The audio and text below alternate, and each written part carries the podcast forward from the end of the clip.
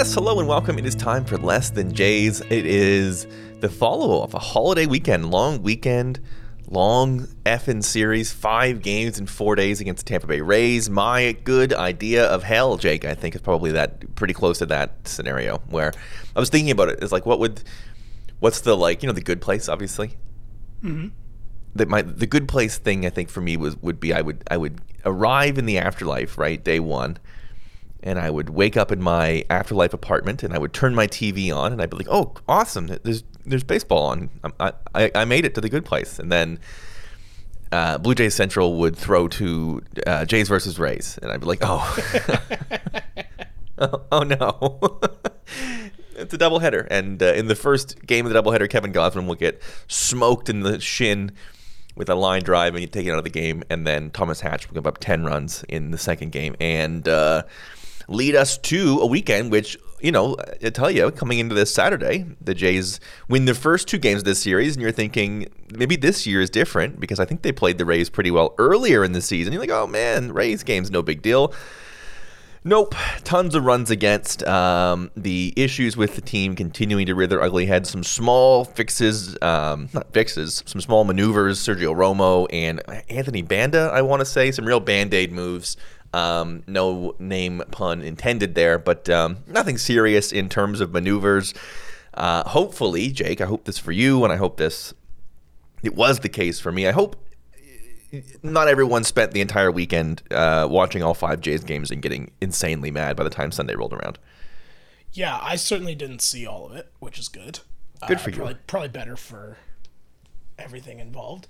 Um, yeah, I think that the I would say that this past week of games is the first probably of many.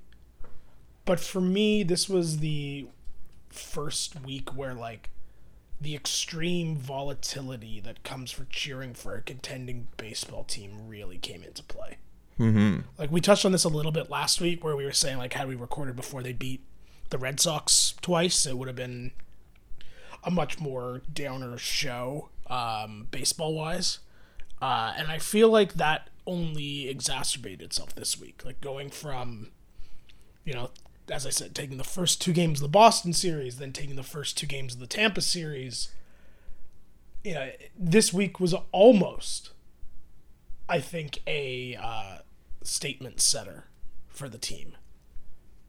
And then it still might have been, but not in the way we hoped. And, you know, we said last week that the holes in this team and how it's constructed are starting to become more apparent. For sure. And now they're really apparent. Yeah. One of those weeks where, you know, sometimes sometimes uh, in the middle portion of the show, you know, I'll get in my feelings and be like, "Oh man, should be should have been should have been this, should have been that, should have been should have been in a in a place of being further along. One of those weekends where it's like, you know what, maybe it's maybe it's good that I not being forced to watch this Blue Jays team every single day in my life. And if I want to, I can just like go outside and, and relax. Maybe it's for the best that I didn't spend my holiday week locked in the Rogers Center watching, you know, having a 14 hour day on Saturday to watch them lose twice. Uh, maybe maybe maybe it's all good that I spend time with my family and not have an absolute meltdown. Yeah, I mean, listen, we you don't want to repeat too much of, of what we talked about already, especially with the bullpen. Um, but the shine is off. The the early season. Oh wow, Romano and and Cimber and these guys have have saved them. Uh, that that's long gone. The bullpen is now officially a capital P problem. Um, giving up runs left, right, and center. I saw a little bit of buzz on the timeline today and, and sort of you know how it, maybe it's unfair to have you know to, to, look at it now and go back to the beginning of the season and be like oh they should have definitely upgraded this because they came in in a more solid place than they did last year. We mentioned that very many times. But even then you know i don't know the top end it was ever like oh man this is a fully nasty every single guy is, you know, it's not the Yankees where it's like once they get to the seventh inning, these games are over. I, I, I believe um, I saw it posted today. I think our I think our, our buddy BK posted that coming into the season they were projected to be 13th in reliever war, which is which is fine. It, but you know, again, we talked a couple times this year about this. Is the mental shift is like being 13th best best bullpen is not where this team is wants to be right now. The, the, you're shifting gears. You're shifting from um, incremental improvements to you're trying to be in the top five. You're trying to be in the top six of these things. Obviously, that's tough, but there's a lot. There's a lot of of additions that need to be made, and it's it's certainly. I don't believe that you know Sergio Romo throwing 85 at 30 at 39 years old is the uh, end of the shopping list. That's for sure. No, absolutely not. But I do think that, you know, I think this is the time of year just pre deadline. And this is also just, you know, the argument's been happening now for a year and a half about how they should construct the pen. the pen. And I think that no matter how you slice it, whether you want to say that, uh, you know, they did a better job this season than last, or you can't blame the pen when the starters aren't delivering and going deep into games and they're throwing too many innings. Like there's so many reasons you can give, but at the end of the day, the pitching is just not good enough right now. Mm-hmm. And that extends to the starters too. And it shows how very thin the pitching lineup is when Gausman goes down early in a game. And then you have Thomas Hatch starting your second game doubleheader when he hasn't pitched in the majors uh, I think, at all this year. Nope. And going having to go up against the Rays in the fourth game in 72 hours, and it's it just the Blue Jays are not the only team to have this problem, but it does not mean that it isn't a significant problem. And I think there's this idea I've seen float around a bit on Jay's Twitter, which I know shouldn't be a place to go for reasoned takes a lot of the time but the notion that like all teams have bad bullpens except for the good teams. Right. And it's like, well, yeah. Yeah. exactly. Trying to graduate this year. Trying to graduate yeah. into the good and teams I, sphere. And I think, you know, we made we had this discussion a lot last year on the notion of it wasn't clear last year at the start of the year, I should say. Uh, it wasn't clear at the start of the year last year what the front office thought this team was and it was sort of navigating in this sphere of like, well, the offense is elite and we think we're good, but we're not really making those kind of moves like a bullpen type thing at the begin in the offseason, the beginning of the year to like really be contenders. And then going into this year, it was very clear they were operating under the expectations and the guise of being legitimate contenders. And I, I don't think they've shown anything other than that. However, now is the time to really prove that. And I'm not jumping to any conclusions yet. I'm not saying they haven't done it. I'm not saying they're not going to do it. But this is the time to, you know, this is shitter off the pot time in the next couple weeks. And this is go get your go get some go get a starter, maybe two. Go get some real bullpen arms that aren't just, you know, no disrespect to him, but that aren't Trevor Richards again yeah. And that aren't Sergio Romo, even though I'm rooting real hard for him. Uh, like, this is the time to go and be a contender in the market, pay what you have to pay. And, you know, because like you said, this isn't, they're trying to graduate this year. And I don't think, based on the last couple weeks, that the sort of small pitching acquisitions are going to get them to graduate anymore. It's it definitely in, a, it's definitely a bounce around because yeah, it's in um, more dire need of help than I think we thought they were a month ago. Well, it, it's it's you sort of touched on it. It's very plain to see how quickly any idea of Gausman being hurt for any amount of time, you're just very quickly. It's like, oh boy, that's as much as much as Stripling stepped in for Ryu, who was already a pretty big question mark, and as much as you know, Berrios continues to be somebody that you're hoping puts it together, and Kikuchi is, you know, you're there's there's the two sides of like, oh man, he, he, he can't make his next start. It's like there's nobody, there's no, there's nobody. Thomas Hatch is the guy that would make that jump into Kikuchi's spot, and it, it's clearly like There's not a seventh, eighth major league pitcher. And listen, that's a luxury, but as you said, you're trying to go to good team sort of sort of land and and boy losing Gausman for any length of time very quickly you are doubling the pressure on Berrios to figure it out. You are doubling the pressure on Kikuchi every time out to be a guy that gets you five or six innings. You are making uh, a, a, a big sizable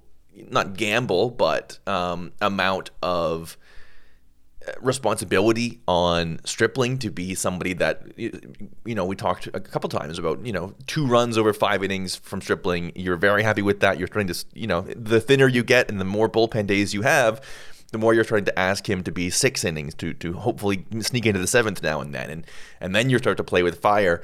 Um, and I, you know, mea culpas from my end for a large portion of the last two plus months. Um, you know, was sort of hammering along many, many times of like, listen, they're going to be a wild card team. There's nothing to really worry about.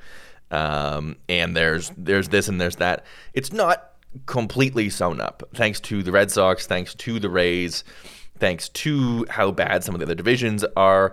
Like they're not going to cruise to it. They are still going to have to play well, and they're they're going to have to keep, um, you know, that that foot not pressed down, but I mean they're a half game up on the Rays for the last wild card spot, and then Cleveland is two games behind that. So yeah, there's there's work to be done. Unfortunately, um, the Central, unfortunately, is is as we know many times, one of those teams may sneak into just being good enough to make it uh, a conversation. So yeah, Cleveland two games back of Tampa, Chicago White Sox four games back of Tampa, the Jays half a game up on Tampa. The run differential now plus 24, somehow well behind Boston. This, this Red Sox run driving me absolutely nuts. Um, the Jays 25 and 18 at home, 19 and 18 away from home if you're looking for uh, some of your splits. Part of the frustration, I think, and you sort of said uh, flat out the pitching hasn't been good enough, is they have been hitting. A, a, a lot of, you know, Kirk has been hitting. I think uh, Gurriel, as much as, we, as much as I talked last week about the power not being there, he's basically hitting 300. He's getting on base at a crazy clip. His WRC is never been higher. There's almost, you know, we talked about them adding a lefty bat or adding another outfielder. There's almost less room for new hitters. They everybody's hitting so well that there's almost no room for you always make room for another good hitter, but I mean Kirk's OPS is over 900. Uh, you have Vlad and, and Springer over 800. Gurriel is, as I said, getting on base at a 350 clip. You have Espinal uh, is a two win guy. There's other than Chapman, sort of everyone is playing to what you would expect and above. There's not a ton of there's not a ton of even room for them to you you want to bolster the bench and you can say maybe Moreno hasn't lit the world on fire with the bat but is a useful catcher boy, it, it really does come down to the pitching needs to continue to be upgraded, and and that is life as a contender, right? You're you are constantly hoping to fortify your pitching, especially your bullpen, but but also as you mentioned with these with these edge uh, rotation guys. Yeah, like I don't want to make it as simple uh, as this because we know it's not. But like when you have Cavan Biggio coming up and ha- having an 132 WRC plus and playing better than any of us thought he might, it's kind of like you're not going to get much more than that from your. I don't want to say lesser guys, but from your non All Star guys, like, uh, and then you you know there's always the possibility. Yeah, Danny Jansen's doing a playing a rehab game tonight, and when mm-hmm. he was here, he was playing great and hitting great.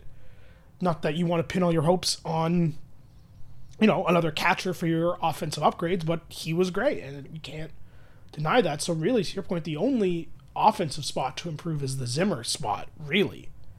And he's been useful as a pinch runner and as a better defender than some of the other guys in the outfield. So I agree with you. I think like obviously I'm all here for taking a big swing and making a big splash to improve the offense. Um, but I I think the focus has to be on. I think they have to approach the deadline pretty much how they did last year, which I didn't expect to really be saying this season. But here we are again, and until the pitchers start proving us wrong, there's no reason to do anything other than start looking at your prospects you can trade for real, legitimate big time pitchers. And I don't mean to keep harping on the Luis Castillo Joey Votto deal, but it's hard to not look at it as basically exactly what they need. Listen, you you push that into the mainstream, so I, I give you all the credit in the world for turning that into what um, some of the most plugged in guys in the industry are saying the Jays are going to do. So you deserve the credit for that. I'm not afraid to say it. I'm not afraid to say it, Jake. Uh, boy, it, it's the things that give me pause with that, and not that I, not that I don't agree because I do agree that you know Castillo is a, is an absolutely checks all the boxes, and obviously I'd be thrilled to see Joey Votto come home. And and the sort of the same goes for whoever you want to say will be at the top of the pitcher rental market, whether that be Frankie Montas, whoever that may be, uh, from a bad team who happens to be a good pitcher. The, the, I think the difference in shopping in that level versus where you're shopping for let's say the 2020 deadline where they where they go and they buy low on Ray and they get Taijuan Walker as a rental and they hope that they unlock one of those guys and that the other one um, pitches well enough to not submarine them. When you when you are shopping at the top of the market, that is when you get into bidding wars, and that is when, again, it, obviously we are pretty firmly into open the taps and let the prospects go. They've shown that willingness. They've traded their most two most recent first round picks have been dealt. That has already happened in the Berrios and uh, in the Chapman trade. I think was for Gunnar Hoglund. Who did Gunnar yes. Hoglund get traded for? Yeah, yeah, Chapman. So they traded their most recent first round picks. So you, you, you even can't say that they're not going to do that. Um, but yeah, the top of the market is, is where you get into backs and forth. And, and I'm, I'm not worried about the prospect capital. The window is now, and the guys are young, and most of the key players are sticking around for quite a, quite some time. So that isn't what give me pause. It, it just does get into like that's where you really get into the cost versus trying to find those wins in the middle or in the fringe. But but yeah, they're they're they've as we said graduated to this to this level of of you need guys that are going to make an impact. They need guys that every fifth day can give them a shot because the offense doesn't need a whole ton of wiggle room. They don't need they don't need Alek Manoah every fifth day. It's great to have Manoah, and he does obviously provide quite a bit, but they really just need somebody that's going to keep the other team to three, four runs, allow this team, this offense that has been absolutely racking up the, the, the runs in the last month, last two months, hitting tons of home runs, everybody clicking. You really just need somebody to come in and, and provide quality innings. And until Berrios proves he can do that eh, as part of the rotation, that, that need is going to continue to hang over the aspirations. We, we said it when they lost to the Yankees that maybe maybe losing to the Yankees is a bit of a wake up call as to how far away they may be, and and perhaps losing to the Rays uh, ends up being the exact same thing. I, I also reserve the right to change this after two good Berrios starts. If Berrios has Berrios has one good week. I'm sort of back on the like, well, they're as good as anybody because they are. They are as good as anybody. I, I still do believe that offensively, at least. Yeah, and that's kind of what I meant about the the volatility aspect of it, and that's just what comes with having a good team that's not on like a 119 win pace like the Yankees are. But you know, and I also don't think any of this is unfixable. I don't think any of this is uh, necessarily uh, terrible. Like you again, you look at last season and they're eight and a half games out in the middle of June this weekend, they're eight July July first weekend. They were eight and a half games out. Uh, they were three games above 500 last year, and you know obviously there's the Dunedin and the Buffalo of it all, but regardless, we know that they can go on a big run. Uh, and last year, once they post trade deadline, they did go on. They played extremely well post trade deadline. Their September was unbelievably hot, and you know I don't see any reason to believe that can't and won't happen again. Uh, so uh, we'll see. But yeah, I just I think it's not unfixable, but it does need to be fixed. Goddamn, 14 games behind the Yankees. It's crazy. 14. It's so frustrating. 44 and 36 and 14 games back. They, be one game back of Minnesota in the Central. Uh, boy just just just life isn't fair sometimes. This team, this division, just just the way it is. I think we would learn to have lived with it at this point of our lives, but it continues every so often. You you don't go you don't look at it for a while, then you look at it and you just go, God damn, how are they how are they 58 and 22? Uh, Life's not fair. Rich That get being richer, said- and yeah, no, I'm, I'm absolutely right. Uh, Jake, 44 and 36. Quick math. I know it's uh, n- neither of our strong suits, but to me that adds up to 80, which means we are at the exact uh, midway point of the year. Um, trying to take a little bit of stock. I know we talked about the pitching there. We talked a little bit, sort of in grander sweeps. But how have you felt about the first half of the year? If you look at you look at the overall of, of maybe where you expected, if we had talked about, you know, where you thought they would be. Uh, 44 and 36 doesn't take too much crazy math to understand. That's about a 90. If they win their next game, that's a 90 win pace, which is exactly as good as they were last year.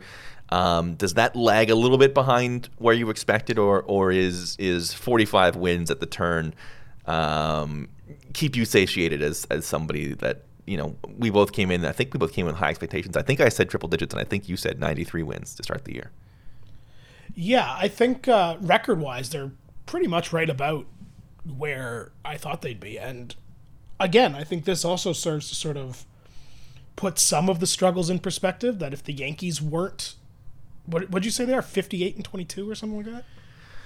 Something like uh, that, yeah. Crazy. If the Yankees weren't that, then I'd be feeling pretty good about where they are. To be honest, like if this was, if the Yankees were in a very similar record situation to the rest of the good teams in the AL East, and this was just a tight four-way race, it'd be hard to really fault any of that. Uh, so I would say expectation-wise, they're about where I thought they would be record-wise. Uh, I will say not exactly how I thought they'd get there, but yeah, I think that an encouraging way to sort of reframe it and look at it that way that they're about where I thought they'd be.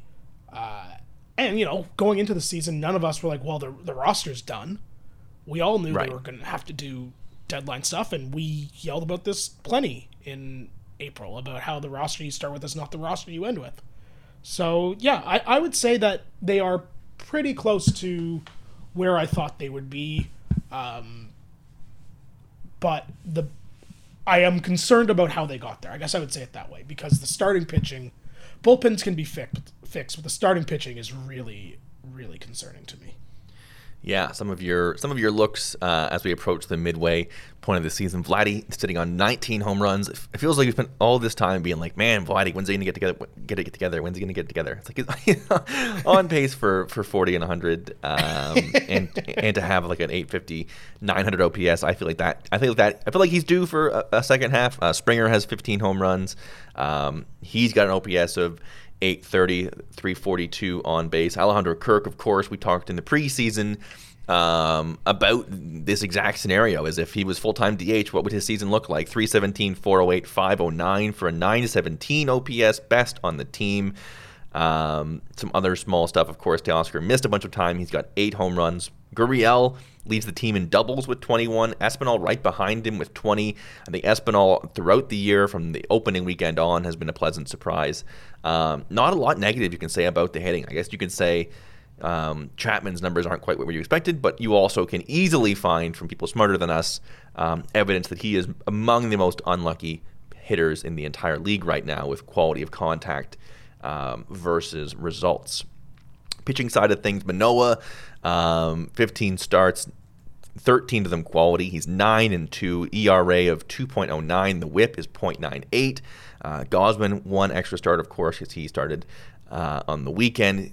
10.2 Ks per 9. Uh, his ERA is 2.86. Jordan Romano's ERA is 2.89. He's had a whole bunch of saves, 17. Actually, I think trailed off considerably. The root he must have had 13 like in the first month, and then trailed off considerably. Uh, David Phelps ERA 313. Matt Gage has been a pleasant surprise recently. And then you get sort of to the to the bad news. Berrios, uh, you know, the the 5.72 ERA is uh, not inspiring anybody. The strikeout rate um, down to 7.2 per nine. Uh, some real some real ugly stuff in here. Uh, Kikuchi has a high strikeout rate, but his ERA uh, 4.79. Some some some shorter outings. Uh, 3.48 ERA from Adam Cimber at the risk of just sort of um, you know listing off uh, statistics here. You have other things, you know, Trent Thornton, 4.41 ERA, and all that sort of stuff. Um, you Richards, of course, in the high end, 6.3 ERA. Lots of blowups. Lots of. It seems like most of these guys are either pitching really well or really poorly. There isn't a ton of, aside from Cimber, maybe Jimmy Garcia. Um, there hasn't been a ton of guys like sort of in that middle, in in the middle ground there. Yeah. And you have Ross Stripling, who has who has come in and and and been all you could possibly ask for for a for a six starter. but boy, there's a lot of room for improvement with this rotation, uh, especially. It certainly does telling that Manoah and Gausman, the only two guys whose numbers I was even remotely sort of excited to talk about. Um, the rest of them, not a lot of quality starts between them. Seven for Berrios, only three for Kikuchi, two for Stripling. Um, that's not what you want. Yeah, and the I think just not only the lack of quality starts, although I guess this is hand in hand, but just the the the, the, brevity and the hard contact getting rocked. There's just not a lot to look at from the guys who aren't Noah and Gausman uh, to point to and be like, well, they'll they'll be better, they'll get better. I think that's that's my biggest fear. Yeah, or not or concern, I suppose. Yeah, and I think another another easy thing to point to here is you look at sort of the the strikeout rates of your bullpen guys, which is sort of when you look at the Rays, when you look at the Yankees, when you look at the teams that have good bullpens, it's, it's strikeout rates jump off the page.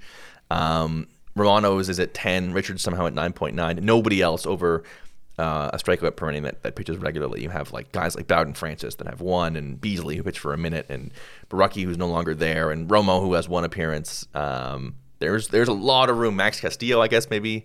Uh, I think he's already been sent down though.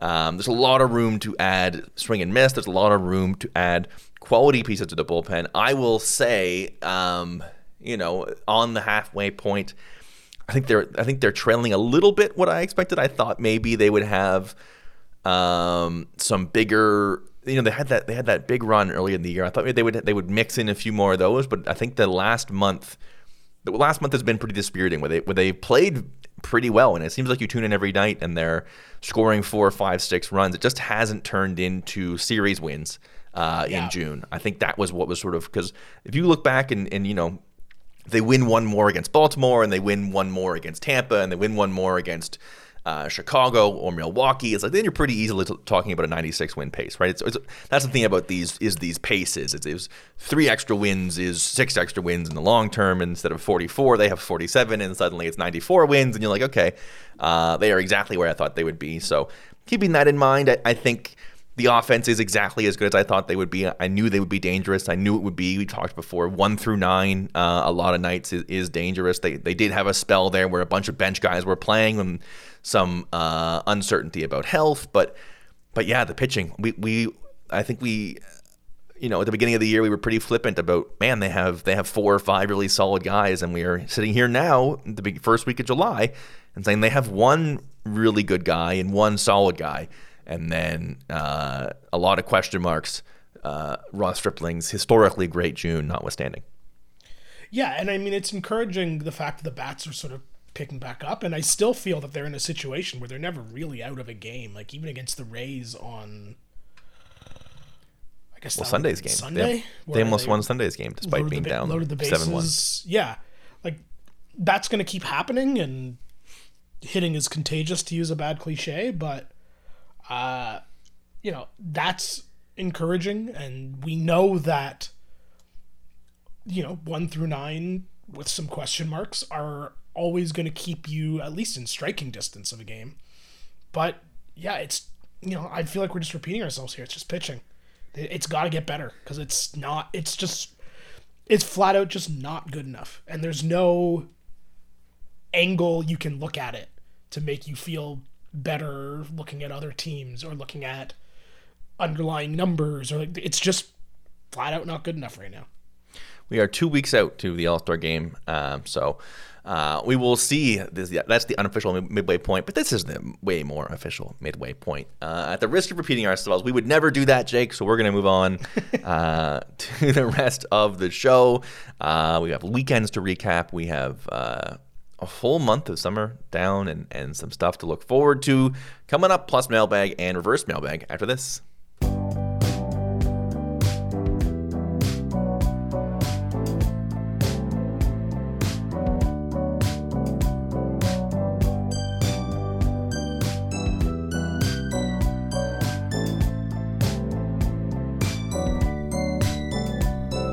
Jake, Jake, Jake, Jake, Jake. Uh, before we get into, well, uh, before I ask you about your weekend, uh, I was up at my family's, uh, I almost said, I almost said estate, which is not, not even close to accurate. I was up near my mom's house, and my, as I said last week, um, my sister home from Japan with her lovely uh, children, who I was able to meet and hang, not meet, but see and hang out with uh, as they have grown up so quickly and are now little young adults. Um, I wanted to run through my nine-year-old niece. Uh, Stella has some notes on the show on how to Yes, how to, I was how to improve the show because they listen to the show every week. Jake, I don't know if you know that. Wow. I mean, I appreciate it. I feel like there's better use of their time, but I appreciate it. It's it's commute audio, it's uh, road trip audio, uh, the dulcet tones. Uh, so number one that she pointed out was that we swear on the show a lot, which I Yeah, that's fair. usually I think I feel like usually, and I could be wrong about this, and I'm sure if we had super fans that were in the mood for, to pull audio, they could pull a bunch of examples of me not doing this. But I feel like usually I try to save the profanity for just causes, right? For like Yeah. uh, I swear. know. I swear a lot. I I Yeah. I have a filthy mouth. I know that. I feel like I try to save it for righteous outrage at things. I You're, I think to. I think you have a good handle on when is good and appropriate to uh to let it fly. or or if I'm in a, t- a sour mood. Sometimes I'm just in a sour mood. Well, yeah. Sometimes you just want to swear. Um, second one here. Second one here is I think a direct response to the segment we're currently doing, where she pointed out that a lot of the times we talk about something that isn't the point of the show. like what? Isn't that just the show? Well, I think this is where I think this is where you know, on one hand, that's true. There is a there is huge swaths of the show that aren't about the Blue Jays. That is that is factually correct uh, and an astute observation from her. Um, but I think we established, at least internally to each other, that that we believe that's what differentiates us is is is this section here where we're not not it's always this navel gazing. It's not always about what the show is about, but we will we will intentionally after the first half hour of hardcore baseball talk, the likes of which you will get nowhere else. Uh, it's so hard to seriously big ourselves up as good baseball commentators. It is. But again, it really we, is. we continue But to accidentally right. do it. We're always right. I don't know what like you know. Look at the underlying numbers. We are the we are the canaries in the coal mine. Um, I'm sure people would love for us to come in here and have run statistical analysis and yada yada yada. Um, but your thoughts on the nine-year-old saying that a lot of the times the show isn't about what the show is about? I mean, I feel like that's just putting the two of us in not in a room together, letting us talk. Yeah, And like, yeah, I know, but I also think that uh, I think she's right. But uh, I don't know about you, but I I think if we were just a strictly Blue Jays focused show, uh, we would be lost in the shuffle. Is what I say. not like now. Not like now we're blowing up the iTunes charts. In my mind, because I don't look at the numbers. God help me, no, no, no. Um, yeah, and then the third one was related. It was sort of like um, not just that we talk about things that aren't the topic, but sometimes we don't really talk about anything. She says. That's true. That we do need to work. Sometimes we spin our wheels a little bit. I'll give her that. Yeah, there is a lot of like we are talking at length without um, having a point, or we are just sort of we're both looking at the clock and saying how short of an episode is acceptable to give to our listeners. Yeah, uh, I, I I definitely think we could use um, some not editing, but we could use some uh, someone to wave their hands and be like, "That's enough." Move on. Move on a little bit. Okay, so in that in that spirit, I won't I won't bog us down too long into the into what that those notes were. Just some just some simple small notes, just some simple small notes. The swearing the swearing was the, was the main one, and then the um, the show isn't really organized in any sort of way. Well, I that's think, true. That's I think correct. We've also done a better job, of course. We discussed is that now the meandering nothingness is in the middle. Yes, which is better probably for people who tune in and tune out. I think that's probably true. The show it feels like a better show to me. That if that helps at all.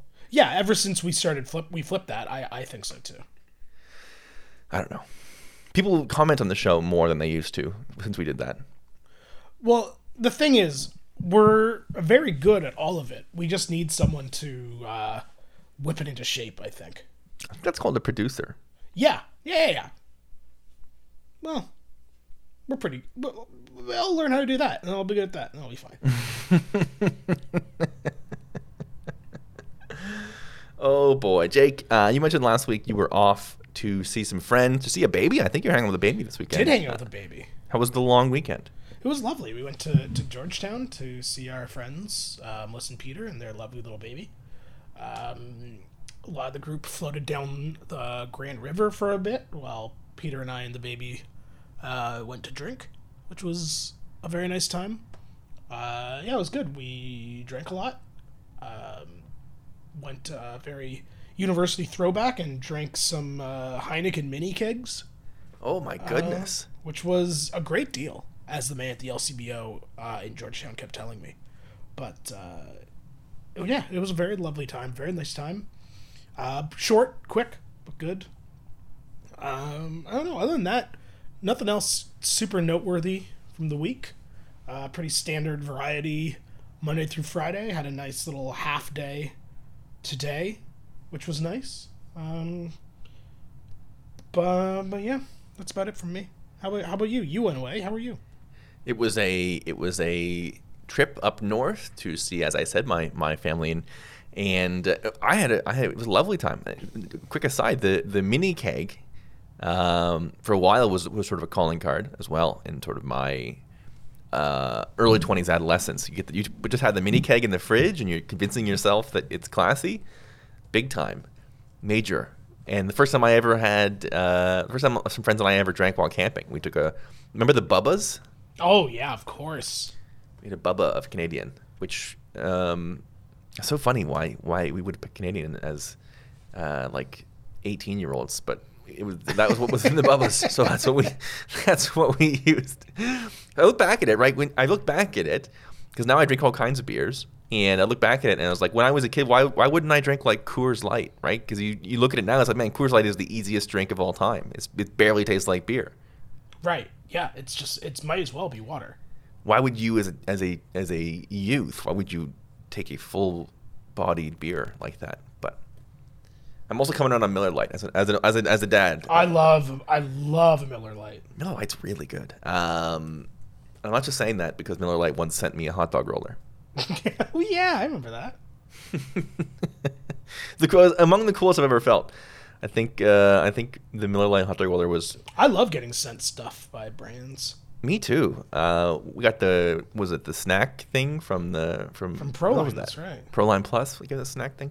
Send me stuff. If if you just want to make it, you give us free stuff, and we mention your we mention the company. That's Yeah, that's, that's- what we're really into. That's fantastic. I don't care about running the ad with the promo code and you gotta yada yada yada and we gotta earn our money. If you just want to send us shirts or food or easy money, easy, yeah, that's, easy that stuff's, mention you. That stuff's all great. I'll never uh, never have a problem with that. We're also not going to do any outreach. I'm also not going to cold call a company. and Be like, No, hey, absolutely not. which I guess we could do. Eh. That doesn't seem like our style. We're surviving. Yeah. We're not relying on this for like helping our like incomes or anything. That's right.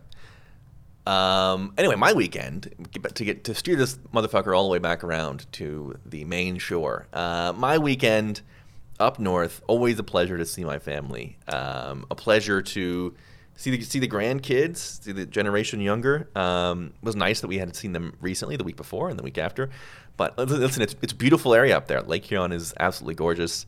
Um, got to go out and, and sit outside. Jake, you gotta enjoy a good sit, enjoy a good eat.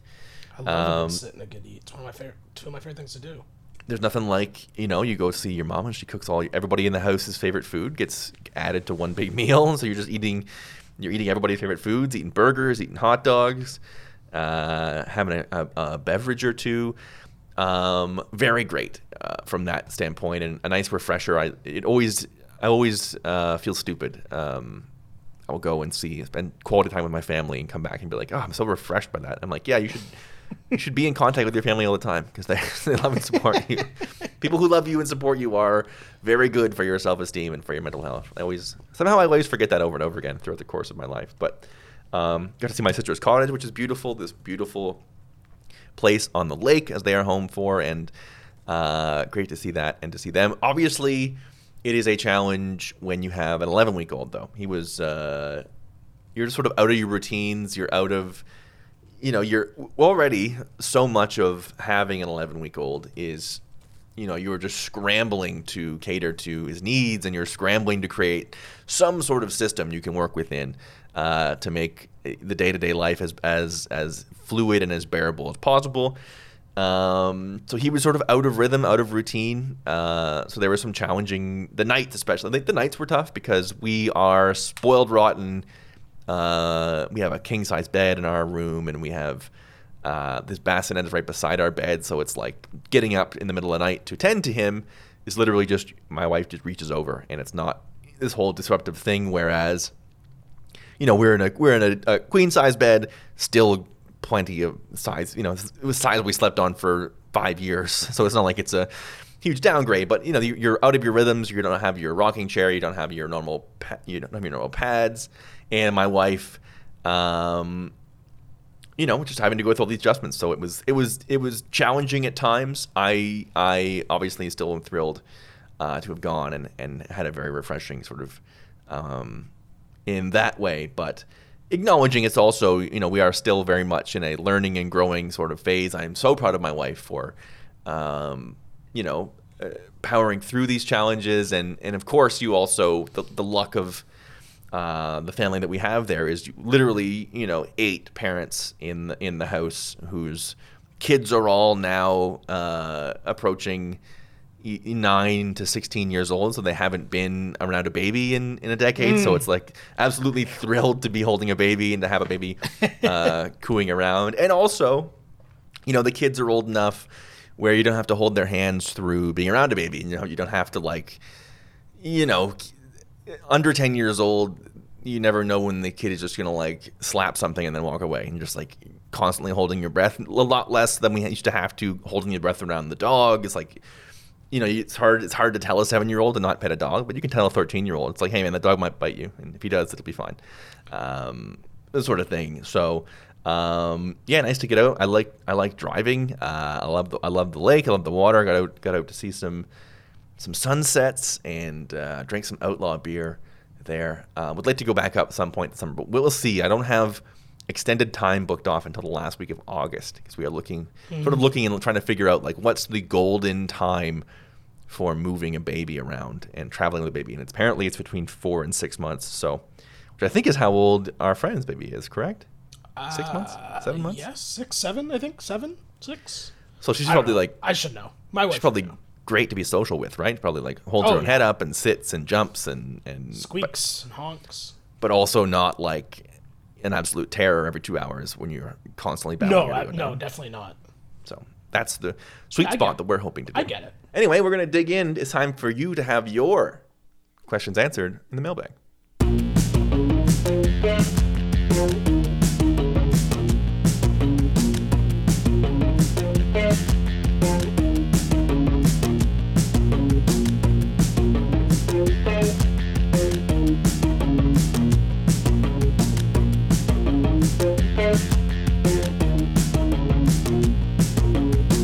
Jake, it's mailbag time. Once again, nothing on the phone line, 833-714-7774. We'll, I'll turn it off. I don't give a shit.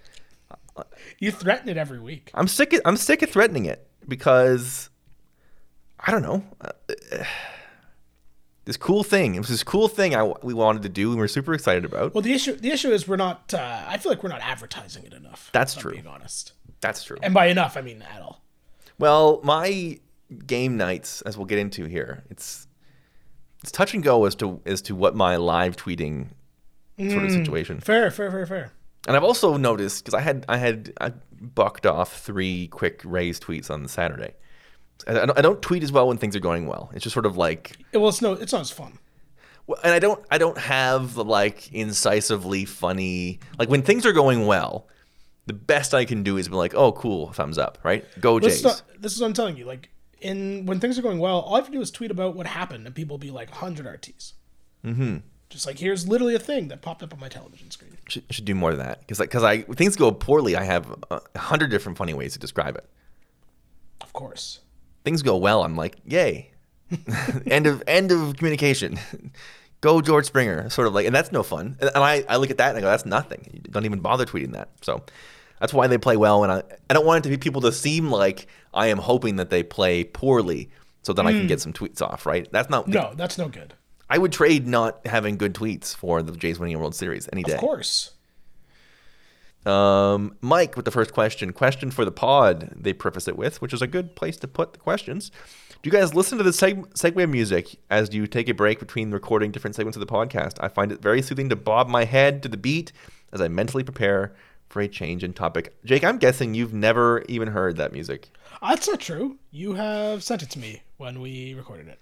All the different, all the different types of segue music. Yeah, yeah. And then uh, I've put together a show once, so I've listened to it. Well, there you go. Uh, it is soothing. From, I do agree. It is a very like nice little little bop. Um, an opportunity. So the the answer to the question is no. I add all the music in in post. Um, we record literally the breaks in between segments is a split second. I, I press M for marker on my keyboard, and we just keep going. This is all one big breath uh, that we're taking. Um, but shout out to Mat Prince, uh, who also produces Wrestling Brain for us now, um, for creating the main theme and creating all the in between segment music. Um, it's all the same guy, and he is just like he. Every song is completely different, um, with a completely different genre. He's an incredible music producer. Um, I think you can find his album if you look around on it, on your music services. Mat Prince. The album's called Love Handles. Um, really talented dude, and has sort of that gene that I find so completely impossible to where he just like pulls music out of thin air sort of thing you know what i mean it's like that was mm, why yeah. i was never why i was never good at music like i, I could learn how yeah. to play guitar chords and i could learn how to but like I, I, could never create a melody off the top of I my head. I was never a good even when i like wrote music and played in the band i was i've never been a good jammer. Yeah like when people were just like we're just gonna like play for a bit. I was like ah. Play what? Yeah what what, what do you mean? What order? What song? Um, so yeah, I, and I said to him, I, I, said I want the main theme to sound like um, less than Jake, but it's also music you would hear at a stadium, and he absolutely nailed it, I think. And the rest of it, I was like, make whatever you want, and he made like seven different, completely different uh, genres of tracks. So shout out Mat Prince, extremely talented dude.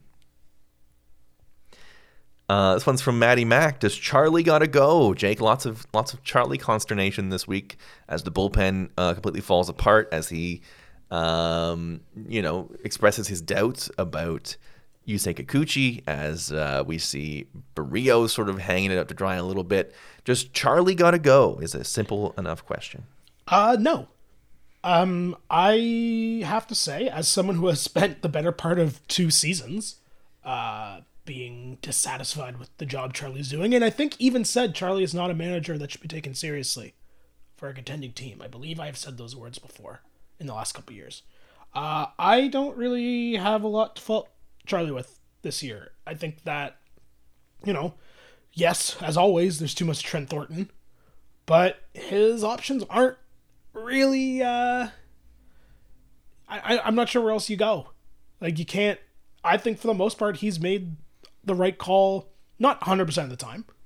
Uh, but I I don't think that the struggles this year can be pinned on Charlie personally, and I thought the Charlie consternation this weekend actually took me by surprise. Uh, and again, I say that as someone who has never been one of his ardent defenders, and uh, I'm also not sitting here saying you know Charlie's the greatest manager in the world and he can do no wrong and any of that. But uh, I don't think that the current problems stem from Charlie. Yeah, there aren't many games this year that I can point to off the top of my head where I was like, "Man, they they bungled that." There might be one or two, and I know I know last year there certainly was like, yes, "Why the hell last, are you going to this guy here?" several, but I think this year, um, he has generally played it right. They are, uh, you know, they're they're shifting a ton. They're looking into shifting more than anybody. Their outfield is is completely different than a lot of other teams. Um, they're giving, you know, somebody like Kirk is red hot. They put him in situations. They move him up the lineup. They've allowed Espinal to really um, move up the lineup and be a good player and balancing. You know, a young rotation in the, behind the plate. They're giving Manoah all he can eat. Um, I think they've done a good job and while also maintaining, of course, you know, a fun clubhouse and um, a group that really cares about each other. I think is another big thing that I'm seeing from this team.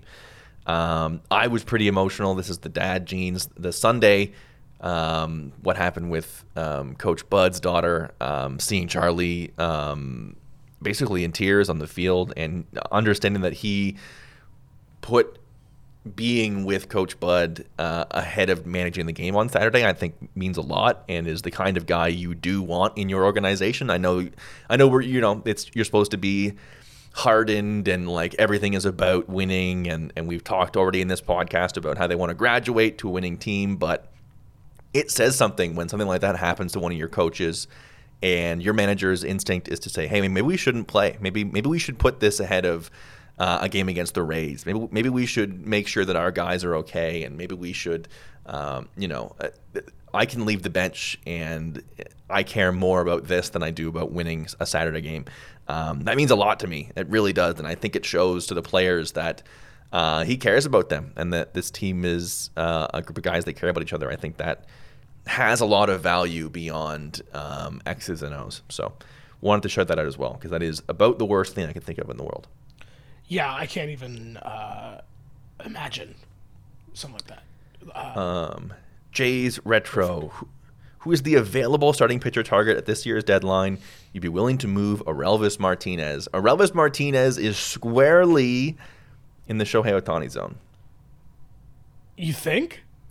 Um, boy, it- I mean, uh, you, you could say that maybe the shine is off Orelvis 80, 80 games in. He obviously hits for power, but maybe there's maybe there's more uh, weakness. I don't know that I'm moving Orelvis for like Frankie Montas. You know, I think that's.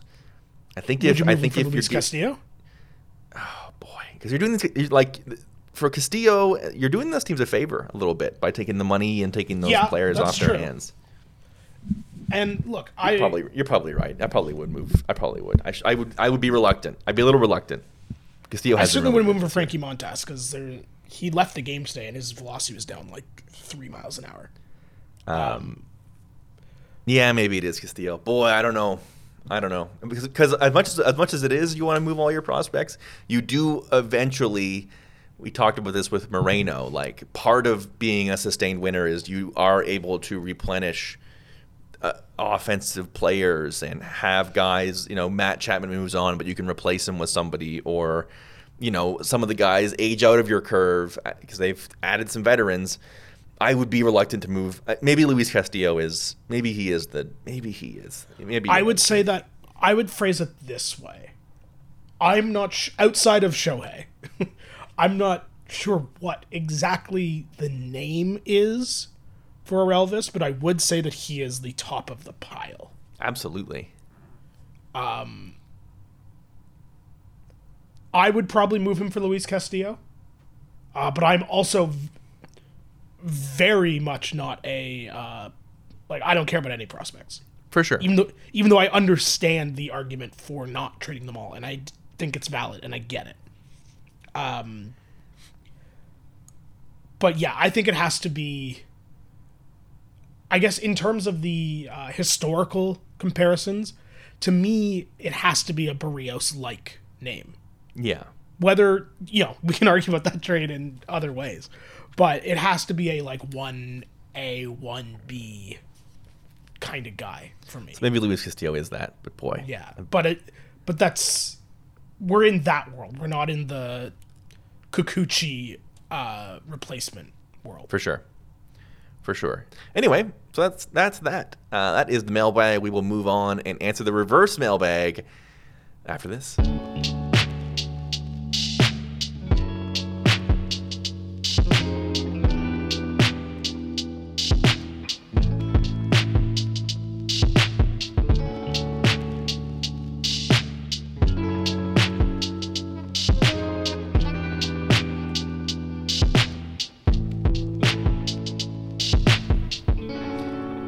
Remember? Do you remember, Jake? It's time for the reverse mailbag. Do you remember last week's reverse mailbag question? I do, and I feel like every time I attempt to take this in more of a "what food do you eat," people just aren't as into it. People like people like the food. People like the food. Uh, I asked, "What is something mundane that is not important but makes you unspeakably frustrated at a moment's Mm-hmm. notice. Uh, so, the first one came in uh, from Piri Piri Pie. Mundane things. Oh, sorry, we're supposed to do ours first, right? Oh yeah, I guess so. So mine, Jake. Uh, I I listen. I'm like an, any normal person. The volume is never on on my phone. Ringer is never on. No, same.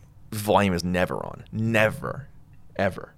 Um, but occasionally I will listen to a podcast and I'll, I'll have my headphones in. My, my wireless headphones will be plugged in. Not plugged in, but they'll be, you know, connected Bluetoothly to my phone.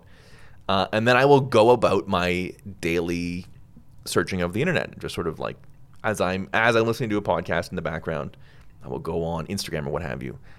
Um, the audio on the podcast will stop playing so the fucking an Instagram reel can play. the audio is never good ever. It's some it's some shitty song or it's a clip of something or it, like it, never good and it and then I have to cl- I have to stop the Instagram audio and restart my podcast every time. And it's like I, I never I never want the Instagram audio ever. Zero times have I wanted the Instagram audio. It's a very small thing. It takes a second to just to switch and press play again, and I'm just like, oh, I guess I can't I can't listen to I can't go on Instagram for the hour that I'm listening to this podcast. Um, really, really small, but really, really annoying every single time. And a very similar story in the car, as I'm sure the navigation system will. Um, if you're listening to something on Bluetooth through the speakers, navigation system will will pause whenever you're listening to to give you the directions. And uh, I even have it routed. I have it routed so the so the so the phone audio, like out of the speaker of the phone, is the is the driving direction, and through the speakers of the car is the audio that I want to listen to. Even then, it still pauses the audio. Like I want you to believe, believe that I can fucking listen to both things at once. But no. Uh, mine is similarly technology based. Uh, mine is when you are playing a video game online, and uh, the person you're playing decides to treat the game like it's a fucking television broadcast mm. and watch every replay of everything that happens. Because I don't know about you, my I, I still play video games all the time, and I love video games. But I my patience for the uh, lengthy realism of video games and downtime has gone down. Yeah. Uh, so like if I'm playing the show online with somebody, and they're like, "Here's the warm up pitches for the inning." Or for the game, here's the starting lineups, like announced by the by the announcer. Like, I, just press the button and let's, let's play.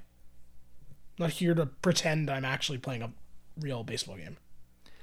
Uh, interesting one there. Yeah, and I, I'm I am fairly sure that watching replays is that's online folly, is it not? I I have no idea. I genuinely don't know. I'm pretty sure from the FIFA and NHL world, if you watch your replays on your goal, you are um, shunned by the community. I mean, good, Pretty sure. Pretty sure. good, good, good, good. You should be because Uh, ain't yeah. nobody got time for that. Uh, Piri Piri Pie. Mundane thing that pisses them off for a couple seconds. Cutting the grass. You go out the yard and pick all the dog shit up. Start mowing the lawn and really immediately realize you've missed some and mowed over the dog shit. That sounds really Mm, bad. that sucks. Uh, I haven't had to, I haven't had to mow a lawn in about sixteen years. No, Um, it's not a thing I do a lot, but I like I can see that. That sucks. Because even in my even where we live now, um, my back property is just the back patio, and then the front yard's such a small cube of grass that it's actually the condo corporation's job to cut everything outside. The, so I Cassie Cassie mowed our lawn. Uh, a little bit ago. Um, Mike, no, that's right. Uh, Eva's curve. Answer the reverse mailbag this week is the Tampa Bay Rays. Yeah, I can see that. Fair enough. Extremely fair. Uh, James Nielsen response to last week's reverse mailbag. Nothing frustrates me more than when I go to play hockey and my skates aren't sharp or are missing an edge. I bet that's annoying. Uh, it's someone who doesn't play hockey. I, I will just say it sounds like it sucks. Uh, Kelly Toomey. Um, mundane thing that gets annoying when it happens. When my wife or I start the car and the other one is inside the house, it pairs with the car's Bluetooth, interrupting whatever the person is doing on their phone. That sucks. This Yeah. Bluetooth and cars. Sometimes it will interrupt whatever music or podcast I am listening to. In one particularly st- stressful 30 second period, the car is paired with my wife's phone while she was in the middle of a tense conversation with her boss inside the house, and I had to keep driving away until it was out of range. it's not a huge deal, and the problem figures itself out in a few seconds. But it's amazing we don't have a better solution for this figured out. I love this that how many of these are Bluetooth audio related because uh, It is a it is a very annoying thing. I get it. But it's also like a miracle, right? yes. like you're listening to, there's you're listening to something with with no wires and it, the sound is perfect and uh it's just sometimes for a few seconds it's really annoying. I'm with you, buddy. Absolutely. Bluetooth audio in general, I think, might be the thing here. And a side small a small side note from Kelly regarding the barbecue talk. Highly recommend Grill Rescue. Thought uh, some of the wire brush angst was overrated.